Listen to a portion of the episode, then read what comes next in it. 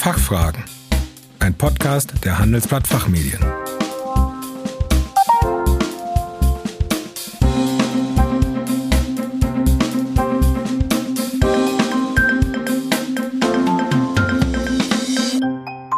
Herzlich willkommen zum Expertentalk der Fachfragen. Mein Name ist Kerstin Pferdmenges. Unser Thema heute der Regierungsentwurf für ein Finanzmarktintegritätsstärkungsgesetz, kurz FISK, Corporate Governance, Quo Vadis?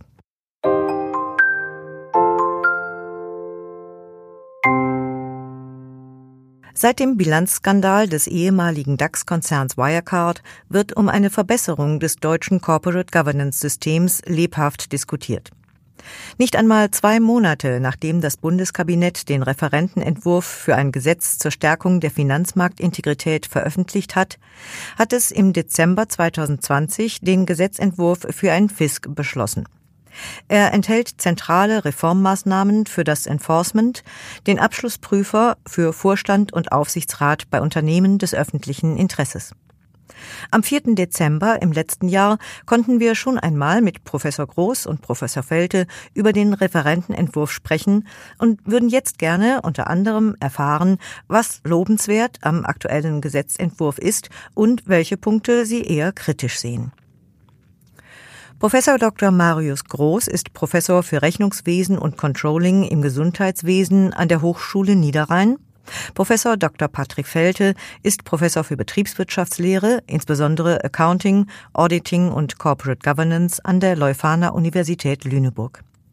Sie sind beide regelmäßige Autoren unserer Zeitschriften Der Konzern und Der Betrieb. Guten Tag, Herr Professor Groß. Grüß Sie, Herr Professor Felte. Schön, dass Sie noch einmal die Fachfragen besuchen. Guten Tag. Guten Tag. Wenn man den Referentenentwurf und den aktuellen Regierungsentwurf für einen Fisk miteinander vergleicht, Herr Professor Groß, hat die Bundesregierung denn im Bereich des Enforcement wesentliche Änderungen vorgenommen? Ja, im Bereich des Enforcements ist es nur zu marginalen Änderungen bzw. Klarstellungen gekommen. Wie bereits im Referentenentwurf vorgesehen, soll künftig die DPR nur noch für routinemäßige Stichprobenprüfung zuständig sein und sobald Anhaltspunkte für eine fehlerhafte Rechnungslegung vorliegen, kann die BaFin die Prüfung an sich ziehen oder gleich selbst eine Anlassprüfung einleiten. Insofern ist das Enforcement-Verfahren künftig vorwiegend staatlich geprägt und die DPR wird entweder als eine Art Vorprüfungsinstanz oder als Verwaltungshelferin der BaFin tätig. Im Regierungsentwurf wurde diesbezüglich nochmals klargestellt, dass alle involvierten Institutionen künftig besser miteinander kommunizieren sollen und rechtliche Hürden hierzu reduziert. Kleinere Anpassungen ergab sich ergaben sich in diesem Zusammenhang vereinfacht ausgedrückt auch im Bereich des Datenschutzes. Zudem wurde neu eingefügt, dass der Bundesrechnungshof Prüfungsrechte gegenüber der Prüfstelle erhält. Herr Professor Felde, gab es im Bereich Abschlussprüfer, Vorstand und Aufsichtsrat größere Veränderungen? Ja, größere Veränderungen gab es beim Abschlussprüfer und beim Aufsichtsrat. Aufgrund der mannigfaltigen Kritik, die in der Wirtschaft geäußert wurde bezüglich der Haftungsausweitung, wurde nun im Regierungsentwurf gegenüber dem Referentenentwurf eine abgestufte und abgemilderte Haftungsobergrenze eingezogen. Diese betrifft 16 Millionen Euro bei Kapitalgesellschaften, die gleichzeitig Unternehmen des öffentlichen Interesses sind, 4 Millionen Euro, die entsprechend Kapitalgesellschaften sind, ähm, die bestimmte Größen äh, nicht überschreiten und 1,5 Millionen Euro für sonstige Kapitalgesellschaften. Zusätzlich wurde die Beweislast für grob fahrlässiges oder vorsätzliches Verhalten jetzt beim Antragsteller vorgesehen und nicht wie im Referentenentwurf noch gedacht ähm, beim Wirtschaftsprüfer. Weitere Änderungen ergaben sich beim Aufsichtsrat, denn nach dem Regierungsentwurf müssen bei Unternehmen des öffentlichen Interesses künftig zwei Finanzexperten vorgehalten werden. Eine kleine Änderung beinhaltet auch noch das künftige Informationszugriffsrecht äh, des Prüfungsausschusses gegenüber den äh, Leitern der Corporate Governance Systeme. Hier hat man sich entsprechend nun durchgerungen, das Informationszugriffsrecht einerseits auf den Prüfungsausschussvorsitzenden zu begrenzen und andererseits offen zu lassen, bei welchen Leitern der entsprechenden Zentralbereiche der Überwachungssysteme ein Zugriff ermöglicht werden kann. Herr Professor Groß, welche geplanten Reformmaßnahmen des FISK-Regierungsentwurfs beurteilen Sie positiv? Inwieweit die Beibehaltung des zweistufigen Enforcement-Verfahrens bei gleichzeitiger stärkerer staatlicher Prägung sinnvoll ist, bleibt aus wissenschaftlicher Sicht sicherlich streitbar. Eventuell hätte man hier einen mutigeren Schritt wagen können. Positiv ist aber zu beurteilen, dass künftig eine klarere Zuweisung von Verantwortlichkeiten erfolgt und die Zusammenarbeit bzw. der Austausch zwischen den beteiligten Institutionen, also zwischen BaFin, DPR, APAS und den Ministerien vereinfacht wird. In der Gesamtschau wird aber durchaus deutlich, dass künftig vorrangig die BaFin für ein wirksames Enforcement-Verfahren verantwortlich sein soll. Das ist durchaus zu begrüßen. Mhm. Und Sie, Herr Professor Felte, welche Reformmaßnahmen unterstützen Sie? Ja, ich finde es sehr positiv, dass die Bundesregierung nun plant, nicht nur das Enforcement und die Abschlussprüfung zu regulieren, sondern auch Reformmaßnahmen für den Vorstand und den Aufsichtsrat in den Blick zu nehmen.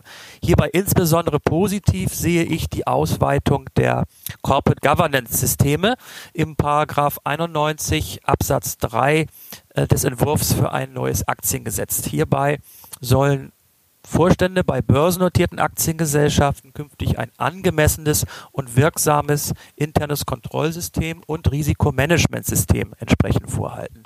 Also eine deutliche Aufwertung gegenüber dem bisherigen Rechtsstand nach 91 Absatz 2 Aktiengesetz. Zudem begrüße ich auch sehr, dass der Regierungsentwurf auch die Überwachungstätigkeit des Aufsichtsrats bei Unternehmen des öffentlichen Interesses stärkt und auch natürlich seine Informationsrechte gegenüber den Corporate Governance Systemen. Und an welchen Stellen sollte der deutsche Gesetzgeber aus Ihrer Sicht noch nachbessern, Professor Felte?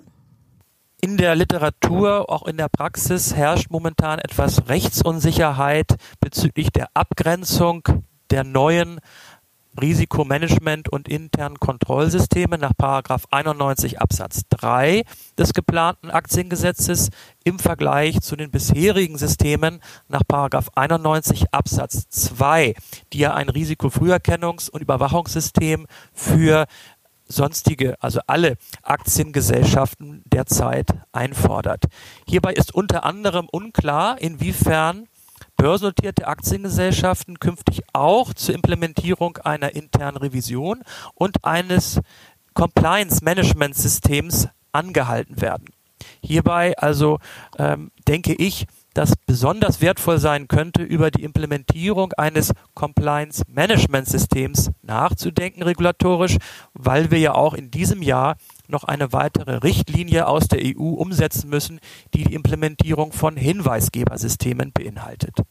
Herr Professor Groß, wie lässt sich als Reaktion auf den Wirecard-Skandal Top-Management-Fraud künftig verhindern? Ja, zum einen wird mit dem Fisk klargestellt, dass auch der Aufsichtsrat in das Enforcement-Verfahren einzubeziehen ist, was dessen Verantwortung für die Rechnungslegung nochmals betont. Das kann sicherlich ein Faktor sein. Zum anderen kommt es darauf an, ob und wie die BaFin die neu geschaffenen Möglichkeiten auch aktiv nutzt. So hat die BaFin künftig grundsätzlich die Möglichkeit, die vielfach geforderte schnelle Eingreiftruppe bzw. Taskforce aufzubauen, um beispielsweise forensische Prüfungen durchzuführen. Dazu bleibt abzuwarten, inwiefern Chancen der Digitalisierung genutzt werden. So könnten unter Rückgriff auf teilweise auch automatisierte Auswertungen und Erkenntnisse der Rechnungswesenforschung Verdachtsfälle künftig durchaus frühzeitiger identifiziert werden. Und wie ist Ihre Sichtweise, Herr Professor Felte? Also ich denke, dass einige Reformvorschläge, die wir entsprechend im Fisk momentan lesen, wahrscheinlich nicht direkt auf eine künftige Verminderung oder Verringerung von Top-Management-Fraud hindeuten. Ich denke also, dass hier insbesondere nicht nur die Aufsichtsbehörden gefragt sind oder die Abschlussprüfer, sondern auch natürlich ähm, wir versuchen müssen, eine stärkere Prävention von Fraud auf Ebene des Aufsichtsrats und auch auf Ebene des Vorstands zu ermöglichen. Also hier entsprechend auch meine Sichtweise nochmal zu verdeutlichen, stärker ähm, Anti-Fraud-Management-Systeme auf Ebene des Vorstands zu implementieren, diese auch sorgfältiger durch den Aufsichtsrat oder Prüfungsausschüsse überwachen zu lassen und gegebenenfalls auch über eine Prüfung im Rahmen der externen Abschlussprüfung dieser Systeme entsprechend nachzudenken. Ansonsten ist es klar, ich glaube, das sollte man auch nochmal verdeutlichen, keine Regulierung dieser Welt kann verhindern, dass Top-Management-Fraud auch in Zukunft entsprechend eintritt. Hierbei ist natürlich insbesondere die ethische Unternehmensphilosophie äh, auch wichtig, die Kultur, die entsprechend in dem Unternehmen herrscht. Und da, wenn man so den ähm, Reportern Glauben schenken mag aus der Wirtschaftspresse, hat es ja gerade beim Wirecard-Skandal auch sehr gehapert. Herr Professor Felte, zum Abschluss jetzt noch meine Frage. Welche weiteren Corporate Governance Regulierungen sind neben dem FISC 2021 noch zu erwarten? Ja, diese Regulierungsdebatte wird derzeit sehr stark durch die EU-Kommission vorangetrieben. Momentan ist eine öffentliche Anhörung, inwiefern auf europäischer Sicht eine Regulierung der sogenannten Sustainable Corporate Governance erfolgen soll. Zusätzlich plant die EU momentan ein sogenanntes Lieferkettengesetz, was wir parallel auch in Deutschland diskutieren und wo ja vor einigen Tagen die Bundesregierung zu einer Einigung gekommen ist. Und last but not least, ich erwähne schon, erwähnte schon, im letzten Jahr ähm, hat die ähm, EU-Kommission eine Richtlinie zur Einführung von Hinweisgebersystemen verabschiedet und diese muss auch bis Ende diesen Jahres entsprechend in deutsches Recht umgesetzt werden. Also Sie sehen, dass wir entsprechend noch weitreichende Corporate Governance Regulierung zu erwarten haben bzw. durchführen müssen. Das hört sich ganz so an. Herr Professor Groß, Herr Professor Felte, vielen Dank für Ihren Besuch bei den Fachfragen und für Ihre Antworten. Vielen Dank. Liebe Zuhörerinnen und Zuhörer, Mehr zum Thema finden Sie in unseren Zeitschriften Der Konzern und Der Betrieb. Einige Links dazu haben wir in den Show Notes für Sie hinterlegt. Vielen Dank für Ihr Interesse. Tschö und bis zum nächsten Mal. Das war Fachfragen, ein Podcast der Handelsblatt Fachmedien.